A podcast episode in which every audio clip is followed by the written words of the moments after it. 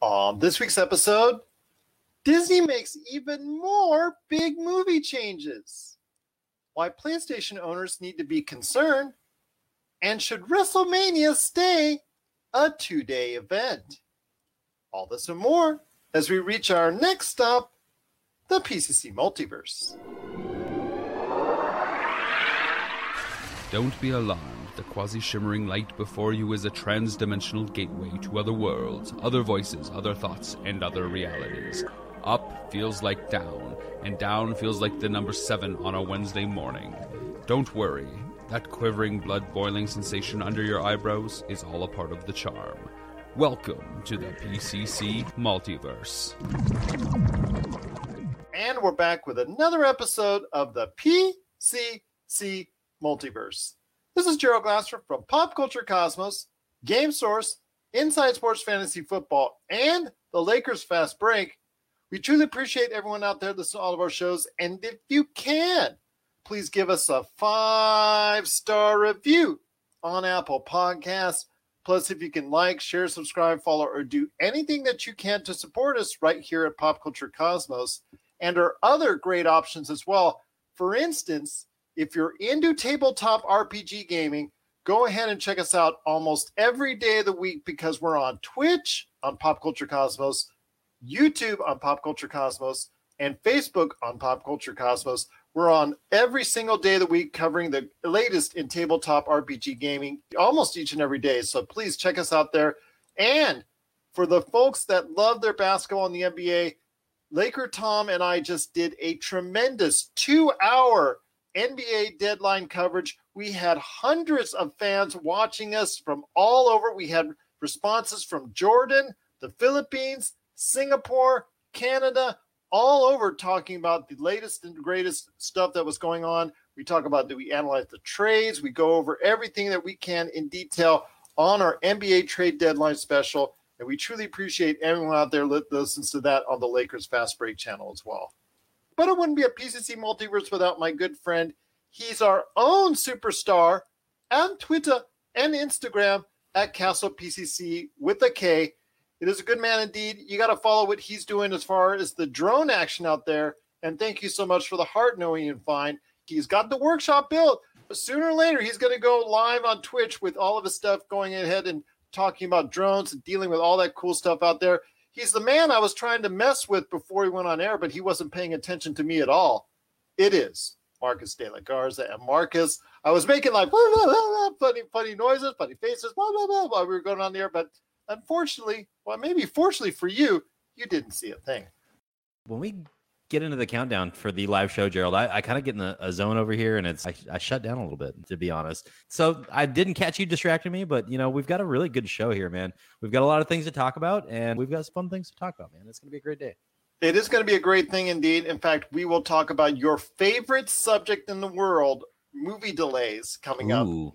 But there are some definitive I think they're definitive I'm pretty sure they're definitive dates and also things that are happening with some of the Disney and Marvel movies that are coming up.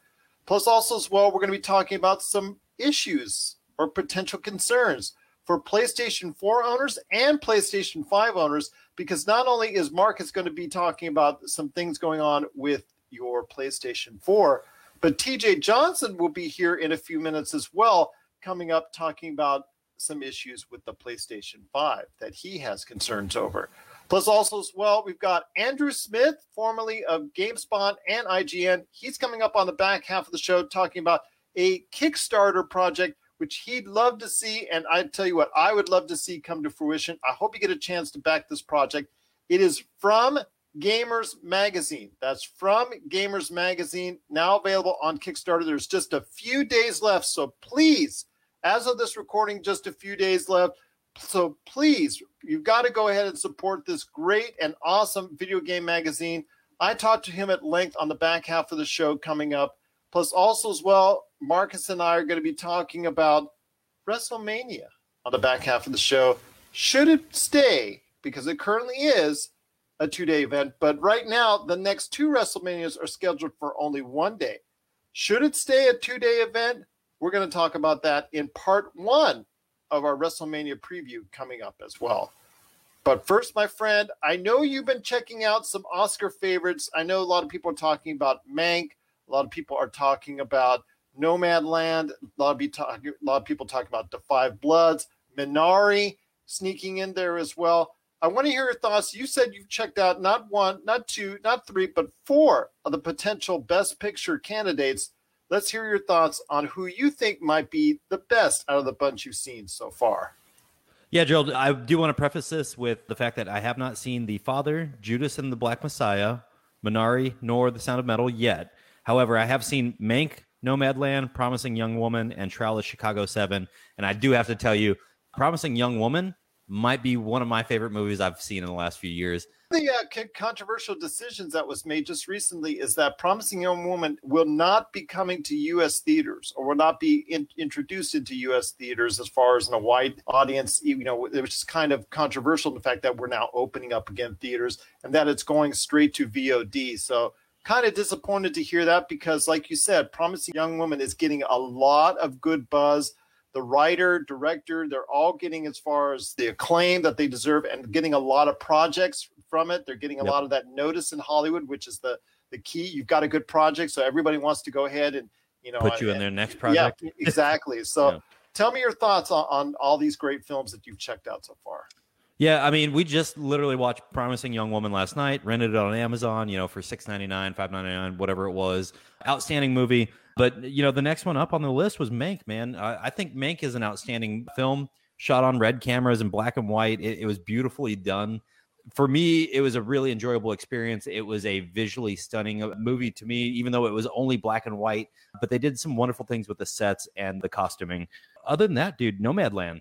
Wow, really really heart-wrenching tale at the same time you know puts a very real spin on some of the things that have that have touched communities across the nation. And lets you know that there's people out there that are really roughing it you know and sometimes roughing it is living in in, in a in a van and and going from community to community looking for your next job. So obviously the trial of chicago 7 great film. Sacha baron cohen we've talked about it ad nauseum you know this movie. He really put on display this year the things he could do. And you know speaking of which borat was Borat's subsequent movie film was nominated for Best Adapted Screenplay. Sacha Baron Cohen all over the place this year, man. If I, I really had to bank on something right now, it'd be Promising Young Woman. Outstanding film, really great action, but at the same time, no action at all. I mean, like, I, I can't explain how much of an intimidating presence the uh, lead actress was at times, but at the same time, she was a very friendly, you know, opening person. So, other than that, dude, I'm really looking forward to seeing Minari. We're going to be watching that tomorrow night. So I mean, I, I, can give some tweets, you know, let the people know what I think. But you know, it's it, for me right now. Promising Young Woman's got the lead. Minari. I've watched the trailer. I've seen who's involved with it. Steven Yeun, Glenn from The Walking Dead. You know, it's it's going to be a really interesting film. We watched the trailer a couple times last night, actually, because watched it before Promising Young Woman, watched it after, and we kind of rolled the dice. It was, are we going to stay up late and watch uh, Minari as well? So we ended up not doing that. But hey, I'm really looking forward to this, Gerald. I, I don't know about you. Have you seen any of these movies yet? I'm still going to go ahead and check out quite a few of these as we get closer to the Oscar date. I do a cram session as we get closer. So okay. I'm, you try to do it all to, in a weekend or something? Yeah, I try to do it all in a weekend so I can take a look, really good look at it. I was disappointed that Borat didn't get the nom as far as one of the noms because I thought it was just such a sensational movie. It was one of my top three films of last year. But you know what? I'm still looking at this as a great time to go ahead and be a movie fan because there's still some good movies. Even even in a year where it was considered a down year by the industry standards, it was still a lot of great and, and emotional movies out there. So I'm looking forward yeah. to checking all those great movies out. Minari is the one I'm probably looking forward to the most because of what it does and, and the historical nature of this as far as for the Asian American community and the Asian community in general is what is what it's doing. So I'm really looking forward to that. Obviously, the Five Bloods, and of course, Ma Rainey's Black Bottom in the case for looking at seeing you know the the great performance that was left for us by Chadwick Boseman. So I'm looking forward to checking that out as well. Dude, we just watched that on Sunday night. Wow. I mean, uh, I, I do have to say that man put on an impressive performance, and you can tell he was hurting at the end there, or, you know, hurting when he filmed this. Severely, severely uh, underweight, you know, I think for him that time, and, and very emotional. You know, is is one of those things that, you know, going in, you can tell it, it was a stage play before it hit the big screen. And you just have to accept that. There's a little bit of a, a roundabout way to that movie but you have to remember that this was these were actors giving speeches on on or you know giving monologues on a stage prior to this coming up on the big screen. So Yep. So we'll be looking at it more in depth as it gets closer to the Oscars date as far as who will be the favorites going in. So I will definitely take a look at all these films or as much as I can in regards to that. And we'll go ahead and give you our Oscar favorites in all the major categories coming up on an Oscar preview show in the coming weeks. But right now, speaking of movies, there's more to talk about when it concerns what's going on with Disney and Marvel and all that. Disney made uh, yet again some more changes earlier this week. I know you love those delays, my friend. Yep. No, you love those delays more than anything, but I want to go ahead and quickly run down what happened as far as Disney and Marvel. But I think for this big film, Black Widow is finally a definitive answer on that is going to be released. I think it's been pushed back from May 7th. It did good pushback to July. So I think with that, why do I think it's so certain? Because they now announced that not only is it going to debut in July 9th instead of May 7th, but it will be day and date on Disney Plus with the extra added $30. There is still speculation on how well that's going to do because the fact that Raya and the Last Dragon, I think from all the analysts that are out there, are perceiving that it has not done well both on the box office and also has not done well on the premier access for Disney Plus. So this is a gamble for Disney on how well it will do, but we will see. It's going to debut July 9th, and I am going to buy it and I am going to watch it first day. That's for sure. Cruella is now going to premiere on Disney Plus at the same time that they open at theaters. So I think that is still up in question. Dude, I'm happy about the day and date stuff, man. Yeah, I- well, you can't argue about it. Yeah, and you can't argue with that. But May 28th, that one has not been targeted. Oh, actually, that one has also been targeted, Cruella, as a Premier Access title. That one I'm kind of up in the air on how well it will do on Premier Access, but that will be day and date on Disney Plus with a $30 fee as well. Because Black Widow is coming out in July, Shang-Chi and the Legend of Ten Rings was bumped back to September. So now, again, we're gonna, that's still going to be something we're looking forward to in September on September 3rd.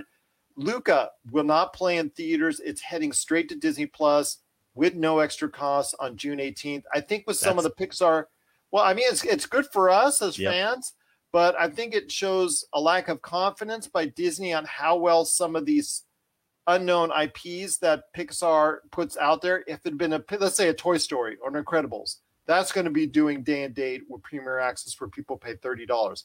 With something like Luca, tell me your thoughts on this being a smarter move because they're unsure on how this will play out to audiences. Yeah, man, this was really interesting to me that we're doing this with it. I really uh, perceived this movie as being a theatrical release because Pixar has done such big movies in the past. I honestly didn't see this one going for free on Disney Plus June 18th. But I'm okay with it, dude. Th- This is a, a great way to kind of extend the the wealth to the family, right? You know, we've we've been charging people a premium on some of these other movies. I think this is a goodwill gesture by Disney at this point to make sure that their fan base is happy. And we know that Pixar knocks it out of the park every time with a well, almost every time with a film, right? it's been a while since they've had a pretty big miss. But I'm looking forward to this Luca man. It's it's going to be a great thing. I'm not upset about it being you know going for free on Disney Plus. Think there's a lot of people in the industry that are worried about it, and and you kind of let us in with that question there. This is a great thing, Gerald, uh, and I think we're gearing up to see a bigger push towards day and date, and then possibly even Disney Plus mirroring that HBO Max presence and saying, you know, we're not going to charge you anything extra here. Just have some content. Let's just go. Let's keep this rolling. And if I was Disney Plus, dude, I'm going to try and keep their momentum rolling as, as much as they can because, as you guys talked about on Monday, Falcon and Winter Soldier crushed. And and Absolutely. It is the highest rated premiere of all time on Disney Plus, beating The Mandalorian, beating Soul, beating WandaVision. It is the highest premiere of all time. So that's that's great news for Disney. Yeah, and and so let's just keep that goodwill going. We'll we'll give you guys a, a few free titles here and there. Hey, I, I think it's a great strategy. I think I actually I don't think I I know I was the one that said that WandaVision would have the bigger premiere here, and you made me eat my words. You know, Well, that I mean, just because Falcon and Winter Soldier, it came out second, so everybody's now expecting something in regards to the Marvel Cinematic Universe. Plus, it's more of a traditional MCU style movie, which again, I think people were more comfortable with. But you know, people grew to love WandaVision. It crashed Disney Plus not once, but it crashed Disney Plus twice. So I'm expecting that kind of volume for Falcon and the Winter Soldier as well. Yeah, I, I, think as the episodes keep coming out, you know, one of the big critiques I heard from a lot of my coworkers was why weren't they on screen together? And you've got to set the stage. You've got all this time throughout the season to put Falcon and Winter Soldier together on screen. You know, it's going to take some time, but we're fine. We've got time to develop the storyline, and I think Marvel is doing an outstanding job. Marvel slash Disney is doing an outstanding job with this one. The critiques I've heard so far on Falcon and Winter Soldier, I'm I'm not worried about it. It's going to keep plowing through and being a great IP for them you and I and Josh have enjoyed what we've seen so far from Falcon Winter Soldier. So I'm continuing to like what I see. So I'm hoping that this episode number two, as you hear this on podcast outlets and radio stations everywhere, is already dropped. We will be going ahead and giving our review of episode two on the Monday show. But before we head to the break, my friend, I wanted to let everybody know out there that Free Guy, August 13th, The King's Man, now to December 22nd. Deep Water is now January 14th on 2022, and Death of the Nile is now pushed back to February 11th, 2022. I think with the Armie Hammer news and all the stuff that's going on with him and the allegations, which are very damaging, that's going to be something that's a little bit troubling for Disney right now. So even though that looks to be like something that could make a lot of money for them because it's a sequel to uh, obviously Murder on the Orient Express, which was a right. big hit death on the Nile could be something that's very uh, I don't know because of the, all the bad news that's happened because of Armie Hammer is concerned. But right, right. again, it is something that there's more changes. We will see if any of those movies I just mentioned will come day and date to Disney Plus. We'll see if that happens or if they'll drop on Disney Plus. So there'll be more changes. I have a feeling there's going to be more changes in store for some of these films. But what are your thoughts out there on getting what I think is a definitive answer on when Black Widow is going to drop and how it's going to drop because it's going to drop right now, according to what they're saying, July 9th, day and date to Disney Plus and also theaters. What are your thoughts out there on all the Marvel and Disney changes? Please let us know.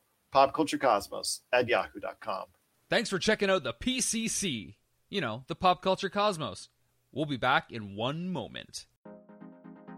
For the latest news and information, analysis and opinions on the Los Angeles Lakers and the NBA, check out the Lakers Fast Break podcast today on wherever you get your podcasts. Well, my friend, there's still much more to talk about on today's program. Before we head into a conversation that I have with TJ Johnson coming up right here on the PlayStation 5 and its controller drift problem, which is a concern for anybody who has a Nintendo Switch and now a PlayStation 5. I want to go ahead and talk to you real quick. You brought up something that was mentioned on IGN in regards to PlayStation 4 owners, and there's only over 100 million out there. So the PS4 I'm looking at now, my own, the Uncharted one that I love so much, you're telling me there might be a potential problem with that one as well? Yeah, the joke that I've heard so far is they're ticking time bombs. They're not going to explode. They're not going to do anything like that. It's the CMOS battery that actually runs on the motherboard itself is a little 2032 battery. It's one of the little nickel size, quarter size batteries that runs. You go and get them at the store for a few bucks. Yeah, 99 cents for a whole pack of like, you know, four or five of them. That battery actually has a lifespan and there's units that have had this issue already where those batteries were maybe defective. Those batteries control a very specific thing. They control your access to the PS4 trophy system. It keeps your internal clock working correctly. And so you can't game the system at that point. You can't fast forward your date and all of a sudden get an extra 40 hours of game time added to your account. Nothing like that can happen. You know, this is a big deal in the sense that I'm kind of shocked that we've run the life of these devices already was this maybe a bad call on the battery model that was used? By model, I mean size. This is really unexpected, but it's a quick fix. The problem is you're going to have to break your warranty to do it. You got to move those stickers off the back of your PS4 as you unscrew the special T4 screws. You know, from there, man, it's it's going to be just a quick fix, but this isn't something that's going to be a, a, big intimidating thing for a lot of consumers and it almost feels like it's a intentional end of life scheme that was possibly used by sony. I'm not saying that they did and i'm not even i don't even have support for that oh that you're insinuating it man. You're you're yeah. hinting at it. You're yeah I, I, I have no support for that. I'm just throwing it out there. It kind of feels like it was almost a strategic we'll get this thing just far enough and then we'll, we'll get them in the ps5s whether they like it or not yeah i mean Yeah, I mean, how many kids are gonna, you know, have their PS4 die, and then mom and dad don't know how to fix it? They don't Google it. They don't understand how to, you know, open up the case and replace a 2032. You know, I'm sure there's a percentage that'll end up being just. and and the thing is the second market on that for people not throwing away or trying to give it you know to some people who fair or just hey can you have this parts at the local like gamestop i mean the kind of second market for them they'll have a, a probably a stack of cr 2032 batteries waiting to just go ahead and say oh you have a problem you just okay we'll pay you $20 for this playstation 4 okay it's dead that's fine they just go in they get it fixed and they can sell it for a $100 there Yeah, you go and you can't can hate on that happening Yeah, you No, can't hate on that. that. Yeah, Yeah. It, it's it's it's definitely one of those things. It's just like, man, it's going to be an easy fix, and there's going to be a lot of people that switch over to a PS5. if you can do it, no, no problem at all. Because I know that they are aware of this problem. I'm sure already, and you know any other game store and all you know how they refurbish quote unquote all their systems and all their units quote unquote. And I've seen on YouTube videos how they refurbish their units on that. Yeah, right. They just But wipe when- them down. yeah, exactly. So you could go walk into a GameStop, you know, turn and they'll give you like maybe 10 bucks for the dead unit, and they know how to turn around and fix it. And again, they'll sell it for 100 $150. So I could clearly see that happening and being a big business for people out there with that if that happens. But very concerning for a lot of individuals out there that play the heart out of their PlayStation 4. And Yeah. again, there's over 100 million PlayStation 4 units and not everybody's willing to go ahead and just jump into a PlayStation 5 because it is still four and five hundred dollars out there. So I think a lot of people will go ahead and you know make this happen as far as the PlayStation 4 try you know just it'll cut out i'm sure a lot of these will cut out in the not too distant future like the three rings of death did for the xbox 360s uh, going way back then and and all that but that was coming at you know the beginning or the the middle of the life cycle for those xbox 360s i think that was just a, a design flaw on the part of the xbox 360 right. this yeah. is something like you're saying it could be something that eh, you never know sony might have planned this out but you you know you can't say for sure but my gosh this could be something that sony might have played that out Yep.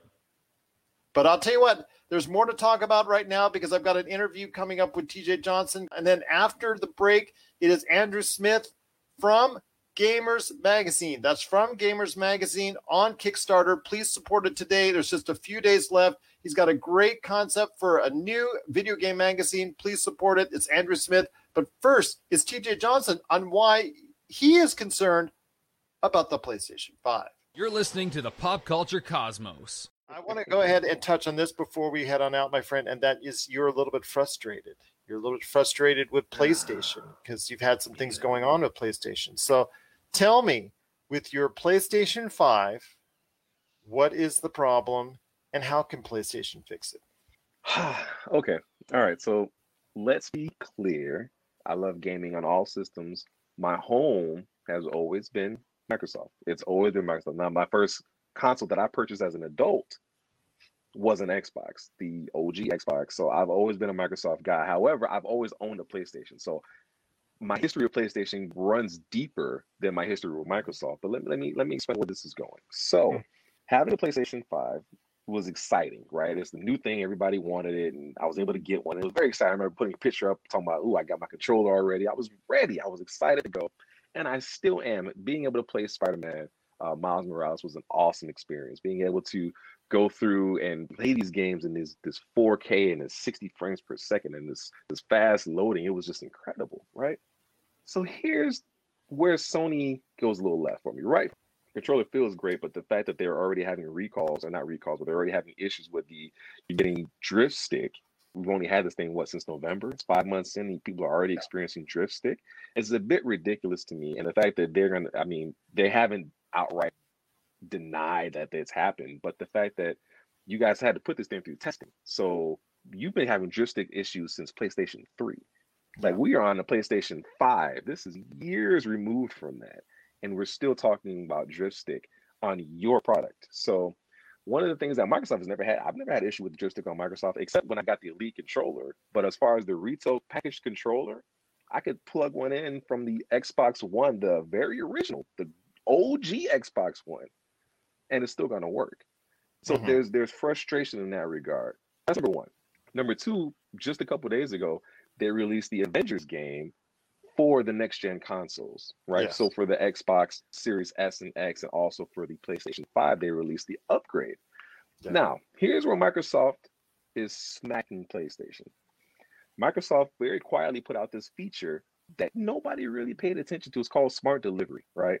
And in this Smart Delivery feature, the game that you download, because you have the Microsoft Xbox One, you have the Microsoft Xbox Series S, you have the Microsoft Xbox Series X. So depending on your level of commitment to Microsoft, they're saying, well, we will only download what you need. We're only going to download specifically to your console's need, and that's it. Right? It's going to be a real quick upgrade system. Many people kind of just said, okay, whatever, that is what it is. But now when you play on PlayStation 5, you realize exactly how crucial that thing is. The upgrade process on the PlayStation 5 for Marvel's Avengers is as follows, and I quote You have to have the original game on your hard drive. You have to have updated the original game for the 18 gigabyte update. You have to have done that for the original game. And then you have to go into the original game and do a save migration to take that and put it into the cloud. Mhm. And then you have to download the PlayStation 5 version of said game. And then from there, you can download that save migration to your PlayStation 5. Mind you, the process is the same that there was for the Spider Man remaster game that came packaged with Miles Morales. To do mm-hmm. the same upgrade, you had to go through, you had to own the PlayStation 4 game, you had to upload that to the cloud, you had to download that from the cloud to put it into it was a complete mess. So here's my personal experience. I knew that I had the upgrade. So what did I do? Because one, I played Marvel's Avengers on my PlayStation 5. The PlayStation 4 version, I played on the PlayStation 5. So I downloaded the upgrade and I deleted the PlayStation 4 version. I didn't need it. What did I need it for? I don't need it. Well, apparently I did need it because I had to go through and do the save migration.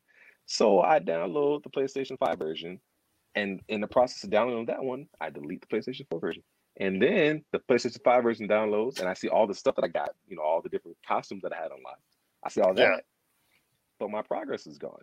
I can't even go through a lot of the things that I was doing because it's gone. So then I have to go back and re-download my PlayStation 4 version just to upload my save file, just to download it to the PlayStation 5 before I can delete it again.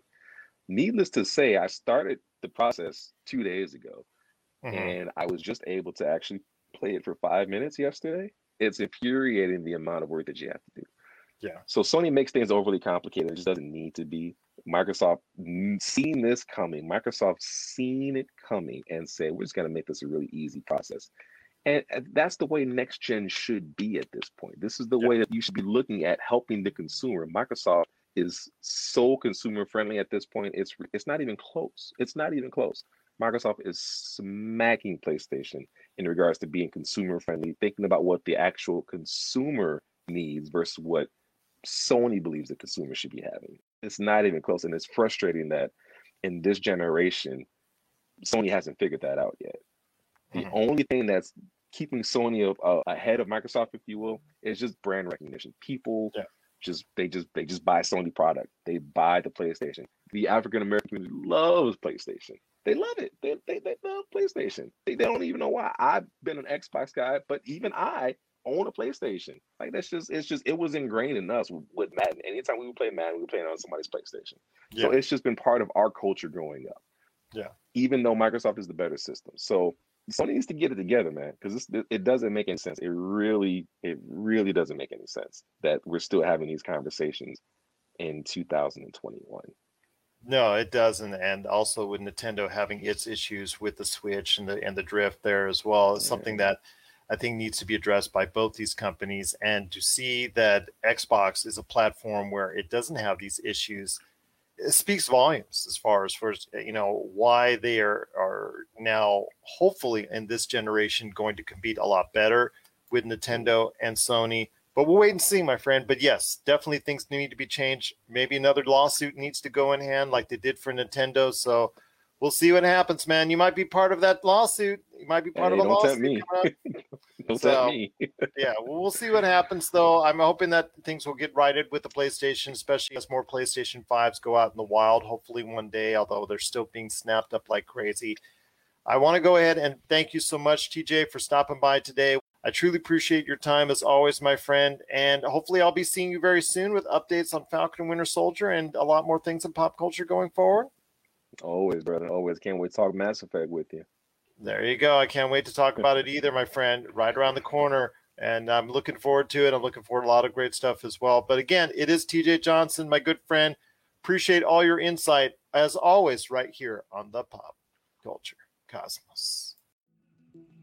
Video game box art, the stories behind the covers, in which we talk to the illustrators and artists who are responsible for gaming's most iconic images. Don't forget to check out Video Game Box Art, the stories behind the covers, celebrating gaming's most iconic images from the people who created them. This and many more from Rob McCallum Films. All right, now we're back with the program. It's Gerald Glassford coming right back at you here at the Pop Culture Cosmos. And I'll tell you what, if you are a great supporter of Kickstarter projects that you need to take a look at, there is one out there that you definitely need to go ahead and take a gander at. And I know I did say gander, so I'm probably dating myself out there, but it is a great project that you need to go ahead and check out, especially if you're into video games, a longtime fan, you just got into video games or what have you.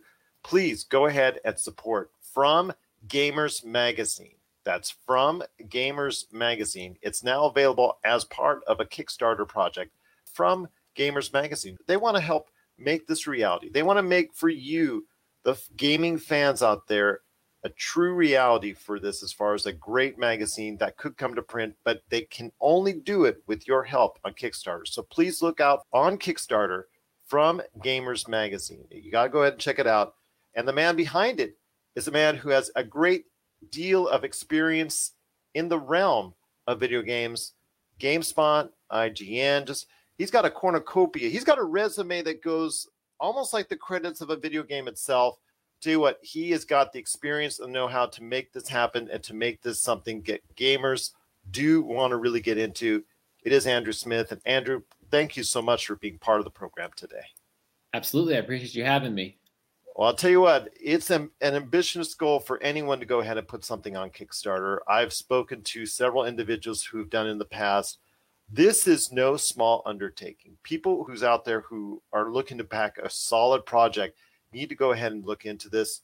But the first question I have for you is my co-host on my Monday show, Josh Peterson, had a long interview with someone also looking to do a gamer centric type magazine called Lock On.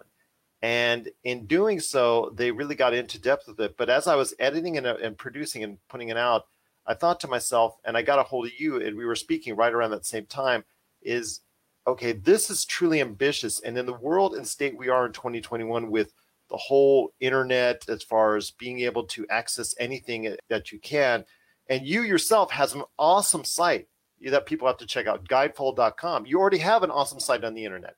So, what prompted you to go ahead and bring upon this challenge of bringing a video game magazine to life? Well, first off, let me just say I'm a big fan of the guys behind Lock On. That is an awesome project they have going. I'm good friends with John, and we've been talking a lot about the projects together. So I would encourage everyone to go check that out too if they have a minute.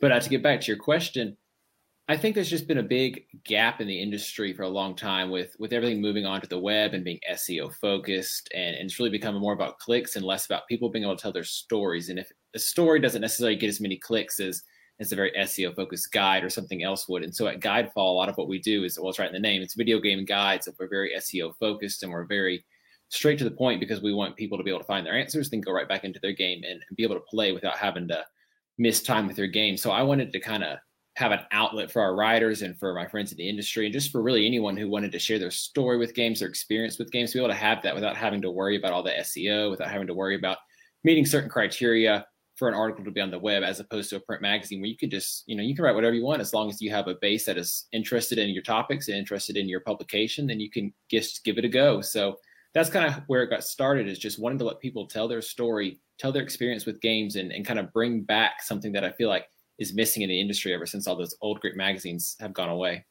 Absolutely. As someone who has written quite a few articles uh, both myself and josh are journalism graduates and you know it, there's a lot that has to go into detail in creating a great article great story. There's a lot of opinions for and against the video game industry. As far as those who don't truly understand it and those who truly embrace it to create that kind of dynamic in a story or article and bring it to life and to have people go ahead and communicate to you over the years your work with IGN and GameSpot. I'm, I'm sure that you've collected quite a few fans out there and followers of your work. How important is it to you to go ahead and expand not just what you do in guidefall.com, but to go ahead and expand that into what you want to deal with with From Gamers Magazine? Like I kind of said, it's just really all about being able to share my experience with games and allow other people to be able to share their experience with games because because the medium as a whole is such a, just a great place to be and it's a great experience that everyone can you can play the same game and everyone can experience something different. Yeah. And I just think it's really cool to have a place for people to be able to share that you know people will get to know our writers but we'll also have new writers in all the time sharing different experiences different things about games that they like. And so you know it may open up a re- an outlet to someone else who's never thought about a game in a certain way or maybe want to try a new game they've heard of but they never thought about it from that angle or something like that. So just being able to share that with um, you know my followers on twitter. And i really don't have that big of an audience but just the people i've met over over the years i think it's really cool to be able to share passion that i have with them and let them be a part of it and kind of supporting the magazine writing for the magazine and all that good stuff. Now, as someone who uh, is going to be the main person, the main individual behind this, you will be seeing a lot of stories come across your way as far as people sending in this, as far as that you're you more familiar with, or individuals that, that just are looking to go ahead and get an opportunity to be part of this with From Gamers Magazine. Are you looking for articles more of just their experiences with these games? Are you looking more as far as past experiences, present experiences, or a mix of both? Well, to be honest, just a little bit of all the above. You know, we want to have a nice a nice spread of content in the magazine, so it's not all super focused on one area. But you know, from it's kind of in the name from gamers. We want the whole idea of the magazine to be that it's written by gamers, just like you, just like me, just like the people with the blue check marks on Twitter, or the person playing at home with their kids. You know, we just want it to be an all-encompassing, all-inclusive publication that anyone can feel free to submit an article to. You don't have to have experience to submit an article. Our editorial team will help you with all that we just want people to be able to share their experience, their story, or even if they just love a franchise and want to share a little bit about the history to inform the readers, just stuff like that. You know, we just want it to be a little bit of everything that everyone can enjoy. Absolutely. And as someone like yourself and myself, as you can see behind my wall, has a lot of, uh, I guess, impressions and, and experiences with video games from years gone by and up till now. I mean, there's so much that you can deal with with the video game industry that I talk about each and every week on our shows. But the the fascination that we have as we go into a new console generation. I mean, the PlayStation 5 and Xbox Series S and X, they can. I think they have the potential to unlock even a greater bit of storytelling with the kind of depth, the kind of power that they can unleash. Your thoughts on this current console generation and the kind of things it can do for gamers that can not only provide stories for your magazine, but basically just provide a lot of entertainment for years to come. I was really excited when I saw the reveal for the Xbox new Xbox Series X and S and the PlayStation 5.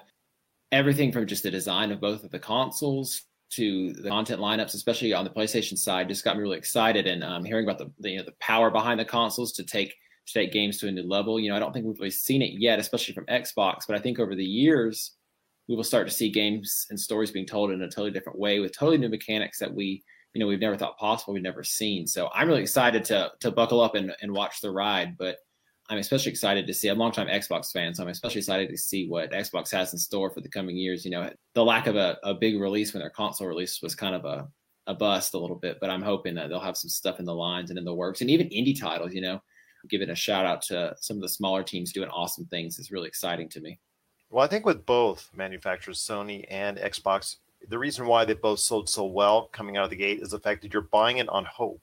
You're right. buying it on the estimation that you're going to be getting a lot of great stuff in the future once these publishers, including Sony and Microsoft, catch up to it with all their games that they've got coming down the line. And I wanted to ask you this when it comes to that expectations that you have, I mean, Xbox has clearly cornered itself and trying to go ahead and get you involved and hooked, not necessarily on the Xbox Series, but on the Xbox Games Pass, which has now become their most important thing as far as Absolutely. the future going forward. I want to hear your thoughts on how that is evolved from you know what you're used to in the past to now like you said uh, you know we're talking about dealing with this going forward the xbox series x like you're an xbox fan i'm i'm trying to stay on the fence depends with me on the game I, I, try to stay on the fence i know my that my Monday host is an Xbox fan. I know my Friday host is is a Sony fan, but when it comes down to it, what are you wanting to see as far as Xbox do and create as far as for a magical experience? Because Xbox Games Pass seems to be their primary focus at this point in time. Absolutely. Well, I would agree 100% that Game Pass has really been the biggest win that um, you know Microsoft and Xbox has had in the past years. You know, there's kind of a bust there with with the launch of the Xbox One, and things were kind of getting a little rocky there for a little bit. But then when uh, Game Pass came out, you know, that was kind of a game changer. And it started a little bit slow, but then over the years and months, as new games got added and and accessibility options were made available to everyone, the fact that you can play, I don't even know how many games are on there, hundreds of games for ten dollars a month, is just an amazing thing. Um, and now that there's even more titles on there, you know, it's almost like every day I look on Twitter and I see something new is being added to Game Pass, and the fact that people are getting to play all these new games any Xbox exclusive is going to be on there day one. People are getting to play these old games they missed out on, all for an affordable price. I think is just really special, and especially with with places like GameStop and other type of, of rental stores going away. You know, I don't know if you're familiar with the Redbox machines, but we have those oh, here yeah. in Alabama. I mean, you know, they don't sell games anymore. That used to be a great place to rent games. You know, there's no movie gallery or blockbuster anymore that you can go rent games from. So the fact that you can have access to all those games for ten dollars or fifteen dollars, whatever it is right now a month, is just a really awesome thing and a really uh, user friendly thing. And I think it's going to be the biggest thing for Microsoft and Xbox going forward into the next generation and into the future, wherever that takes them. Just the fact that you can sign on, download a game, and get right to it, I think is just really awesome. And you're going to have a lot of these stories as part of From Gamers Magazine. And please, if you can, support from Gamers Magazine today. They're almost at their goal, but it's going to take you, going to take you, the fan out there, to get them over that goal. Please go ahead and support a great cause today from Gamers Magazine. It's available right now on Kickstarter. You got to go ahead and be part of it because you are going to see some of these stories talking about not only from the generations past, but the generations now that are being created and what's coming up in the future. One of the things I want to ask you is about the magazine video game life itself. I mean, it's not what it once was. I mean, you go to a bookstore like Barnes and Noble and whatnot, and you walk in there, and the magazine rack, which was once filled with an entire section of video game magazines, it's not there. I mean, for me, the heyday, and I'm, I'm sure I've gotten some flack over the years for saying this, or I think the heyday of video game magazines was in the mid 2000s, which you had so many different magazines that were out there not only independent, but some that were based for primarily for Sony, Nintendo, and Xbox. I want to hear your thoughts about that and what you want to do with From Gamers Magazine about bringing that excitement about a video game magazine to life. Well, I think gaming magazines there was a really big time in the industry when gaming magazines were were a core part of it where it's where you got your news it's where you got your reviews it's got it's where you got your information on what happened at e3 you know it was a staple in the industry for a very long time. And then as uh, websites started to pop up and news online became more accessible you know, that kind of hurt the magazine industry to a degree where it almost put it out of out of print. And i think now that that the web is is getting so big and people are getting their information online is so much and there's a big focus on seo and and to a degree clickbait people are almost missing the the uh, the feel of just being able to sit down with a magazine while you're on the couch watching tv with your family flipping through and reading the stories of just genuine stories that aren't aren't filled with any kind of advertisements or seo focused or anything like that. It's just genuine stories about video games. And of course no one's going to come to a magazine in 2021 when in gaming news, they're going to go to their favorite website for that. But I still think there's a core aspect of the gaming magazines that's missing from the gaming industry of, of storytelling and of um, you know fun creative art design, just stuff that the internet can't do for you that I think people miss. And I think that's that's easily shown by the nearly 100 backers we have um, on our Kickstarter campaign. And there's tons of other great small publications out there that have have a really good following. And there's Switch Player Magazine that focuses on Switch. There's the guys from Lock On there's um, Ninty Fresh. You know, there's tons of small magazines that have a really dedicated audience, and I think that just shows that people really miss they miss gaming magazines and they miss the um, just the feel of being able to sit down with something in their hands, flip through it. Like you said, you, know, you go to the bookstore. You used to see tons of magazines over there, and now all you see is is like Men's Health and Science Magazine and all this other stuff. You don't see anything gaming related, and and I think people really just miss that. And I know when I still go to the bookstore, I will look every now and then just to see if anything new's popped up. And and for the last 10 years, let me tell you, there hasn't been anything new that's popped up. No, no. I mean, basically at best, maybe some gamer guides, but right. Yeah, that's something that again is sorely missed in our gamer society, and that is a true gamers magazine Lock On again, they guys were here last week and said great things. Uh, you know, hopefully people will back that project. But I also want people to back your project because from what I've seen, uh, the potential is outstanding. But before you head on out, my friend, it's time for you to do the hard sell. You to do the hard sell, Andrew Smith, on what's going on with From Gamers Magazine and why people need to go ahead and back this truly awesome project. Well, let me tell you, we're down to the final days of our Kickstarter campaign. At the time of recording, I think we have seven days left. When this goes out, we'll have only a few days left. Right now, we're less than $500 away from funding the first two issues of the magazine. It'll be each issue will be 50 plus pages long, filled with reviews, previews, awesome features, cool art design, and the best part, or my favorite part, anyways, is lots of great writers. We're introducing lots of new voices, some you'll be maybe familiar with, some you may have never heard of before. We're going to bring in a lot of different creators, a lot of different art artists, a lot of different gamers. We're to bring it in. It's to be something really special. We're to have lots of uh, lots of community interaction planned, and just a really great place for like-minded folks who miss gaming magazines, who miss the feel of old school gaming, and who really just want to feel connected in the gaming industry to come together in one place sit down and look forward to their From Gamers magazine. Awesome indeed. Once again, it's Andrew Smith. Check out not only his awesome site, that's guidefall.com with a whole array of information and articles that are out there already in regards to the video game industry. Have only a few days left. And once you hear this, to go ahead and support his awesome Kickstarter project from Gamers Magazine. If you're someone like me that misses the old days in many ways, one of the things that I miss so much is having the feel and look of being part of something that's truly awesome and, and something that I truly enjoyed a part back in the day, and that was video game magazines. You need to get this video game magazine to life. It's up to you out there to go ahead and support this awesome project.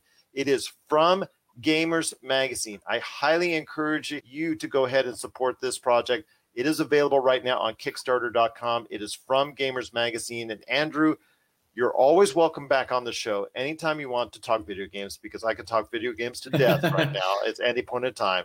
But I am truly thankful and blessed that you came on the show.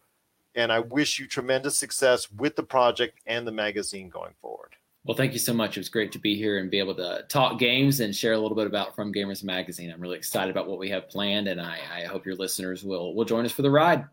I hope so as well. One last thing, though. Sure. What is your favorite video game all time? If you had oh, to boy. go ahead oh, and boy. center on one, I, I, know you probably get to ask this all the time on interviews, but I got to go. Ahead. If you had one, if you're on an island all by yourself, you had one, what would that be?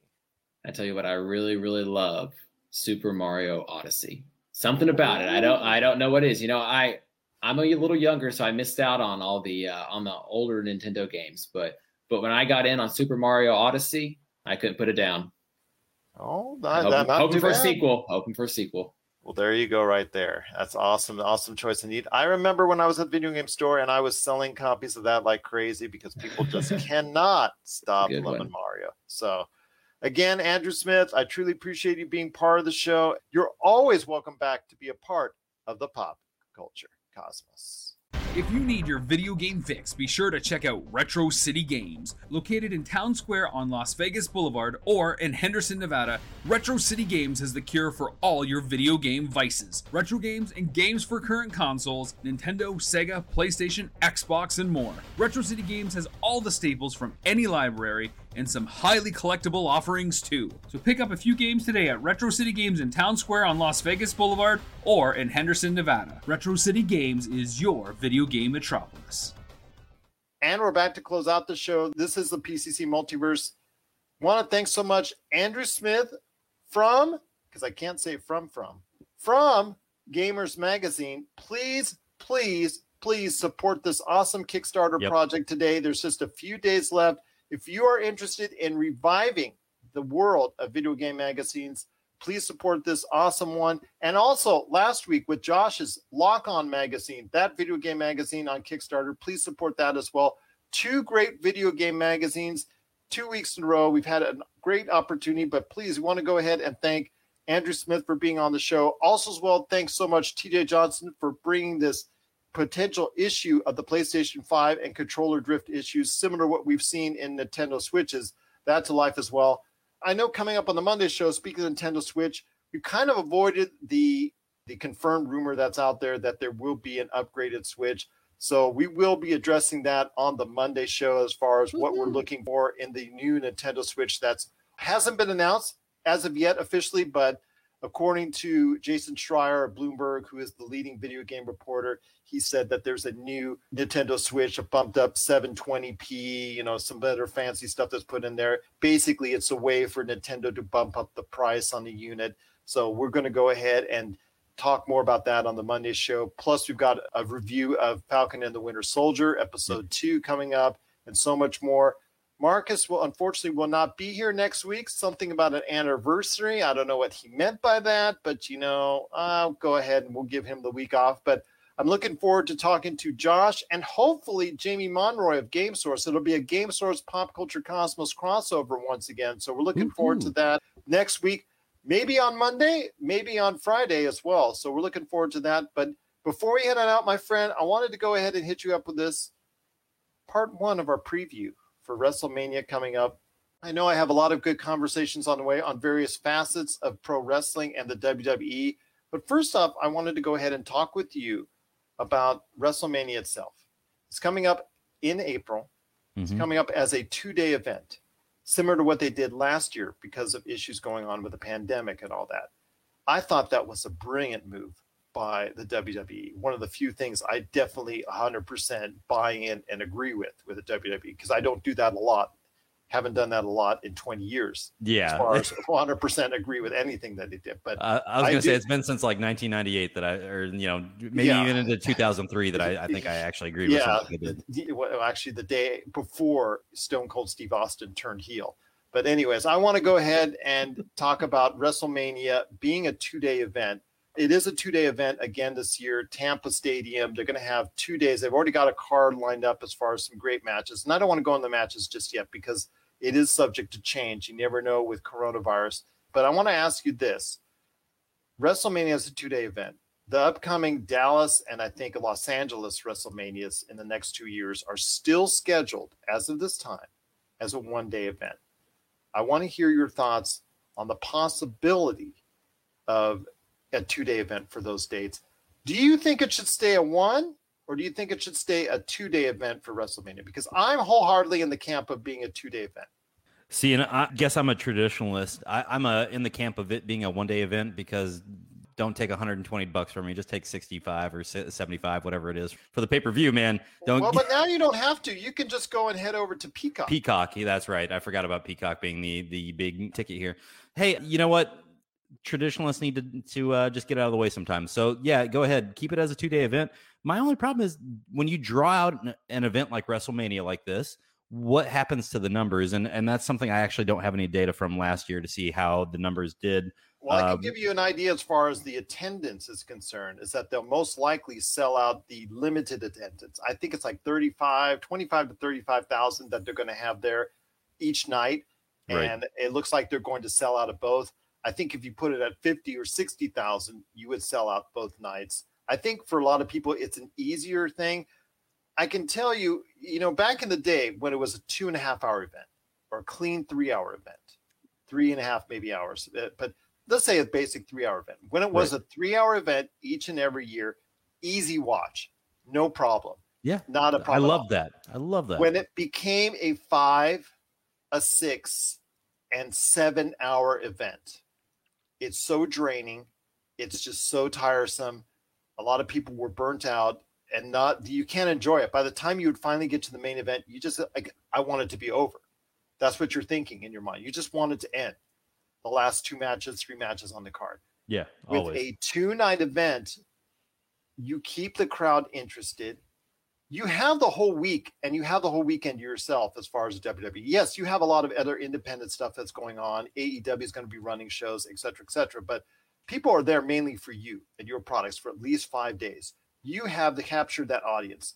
You can span it out any way you want. And to have WrestleMania go over two days in a three to three hour fashion each day, make it Mhm. six out three hours each day three and a half hours each day to me that's much better for your audience you capture that energy and you keep that energy all weekend long Yeah, I see your point there, Gerald. You know, having the two day event with two three hour events where you know you can really keep that that captive audience and they don't start wandering, they don't start drifting, they don't start playing on their phones, they don't start doing everything that we do when we're bored and watching TV and just trying to fill time, right?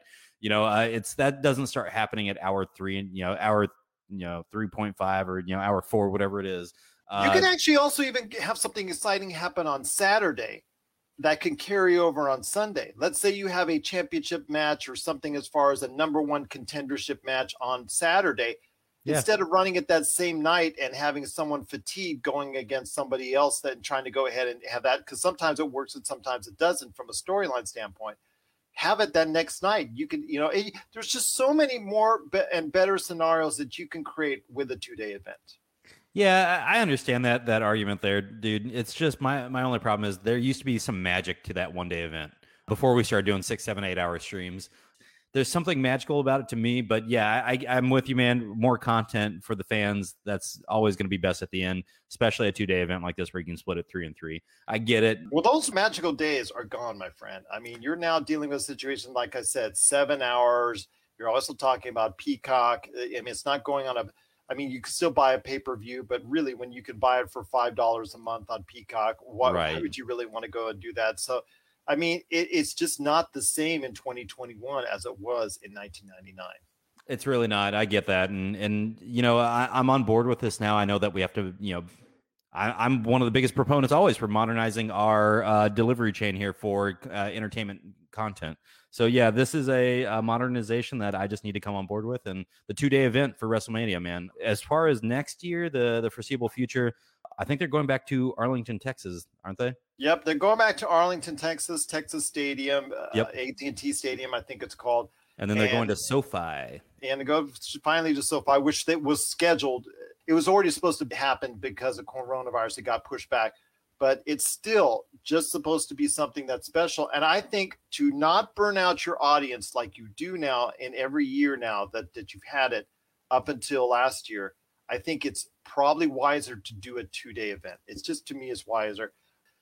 I'm just saying right now, I think it's probably for the best until something comes up long term. I think for the foreseeable future, you know, at SoFi, at AT&T. Maybe they're worried about not selling out AT&T. That's a hundred thousand seat stadium two days in a row. I don't think they could do that. Put two hundred thousand people in the stands for a weekend. I get that's that, but they could. Yeah, that's a big ask, dude. They could put one hundred twenty thousand people. Yeah, I mean, just year. split it. You know, just do sixty on on day 60, one, 60, 60 on. Yep. And you end up making more money. You end up making more money over the course of, of, of a weekend You've got that captured audience. You still can put the Hall of Fame and the NXT shows on Friday and Thursday. You could lead that in You're with the Monday and Wednesday shows that you have already, plus the Friday yep. SmackDown. I mean, there's just so much you could do with this. It makes so much more sense to put it two days, especially if you're going to, after this gets out, and go into Dallas and LA in the coming years and still drag this out over seven hours because people are just going to be upset all over again. That's a really interesting perspective there, dude. And I think I'm I'm on board with that entirely. But yeah, I mean the the jump back to the the one day special next year, very concerning, I guess, in, in light of you know the the image you just painted for me. But I mean, if we do trim this up, I mean, even a five hour performance, I'd be on board for. I think I'd be able to sit and watch. I, I don't know, but let me know, ask you this: Could got, you sit through the Justice League? I did. Okay. How many people are sitting through the Justice League all four hours in a sitting? Remember we talked to Josh and he could Yeah, he broke it, it up. Yeah, yeah. Yeah. I mean a, a lot just, of the people I, I, work with broke it up and they watched the first three parts yeah, and they watched the rest I, I just I'm just not convinced, but I think it should go to a two night event with all the wrestlers you have on the roster and all the storylines that you could create from a two night scenario. If it's your most special night of the year, I would say go to a two night from here on out. But what are your thoughts out there on WrestleMania going to a two night format like it has this year and last year, and possibly you wanting to keep it at a two night event instead of going back to a one night event that it looks like it's heading to for the next couple of years? We want to hear your thoughts. PopCultureCosmos at yahoo.com. Well, my friend, it's been a great episode. I cannot thank you enough for being here. Appreciate it. I know you're going to be off next week Again, something about an anniversary, Mr. Marcus, there. But any last thoughts on the way out? Yeah, selfishly, I'm going to say, you know, early happy five years to my wife. But in light of the push timelines that we talked about this time, again, I'm going to preface this with uh, it probably isn't the last time, but I hope this is the last time we have to discuss push timelines. It won't be, my friend. Unfortunately, it won't be. So for Marcus De La Garza, this is Gerald Glassford. Is another beautiful day in paradise right here in the PCC multiverse. We thank you for listening. And here's hoping you have yourself a great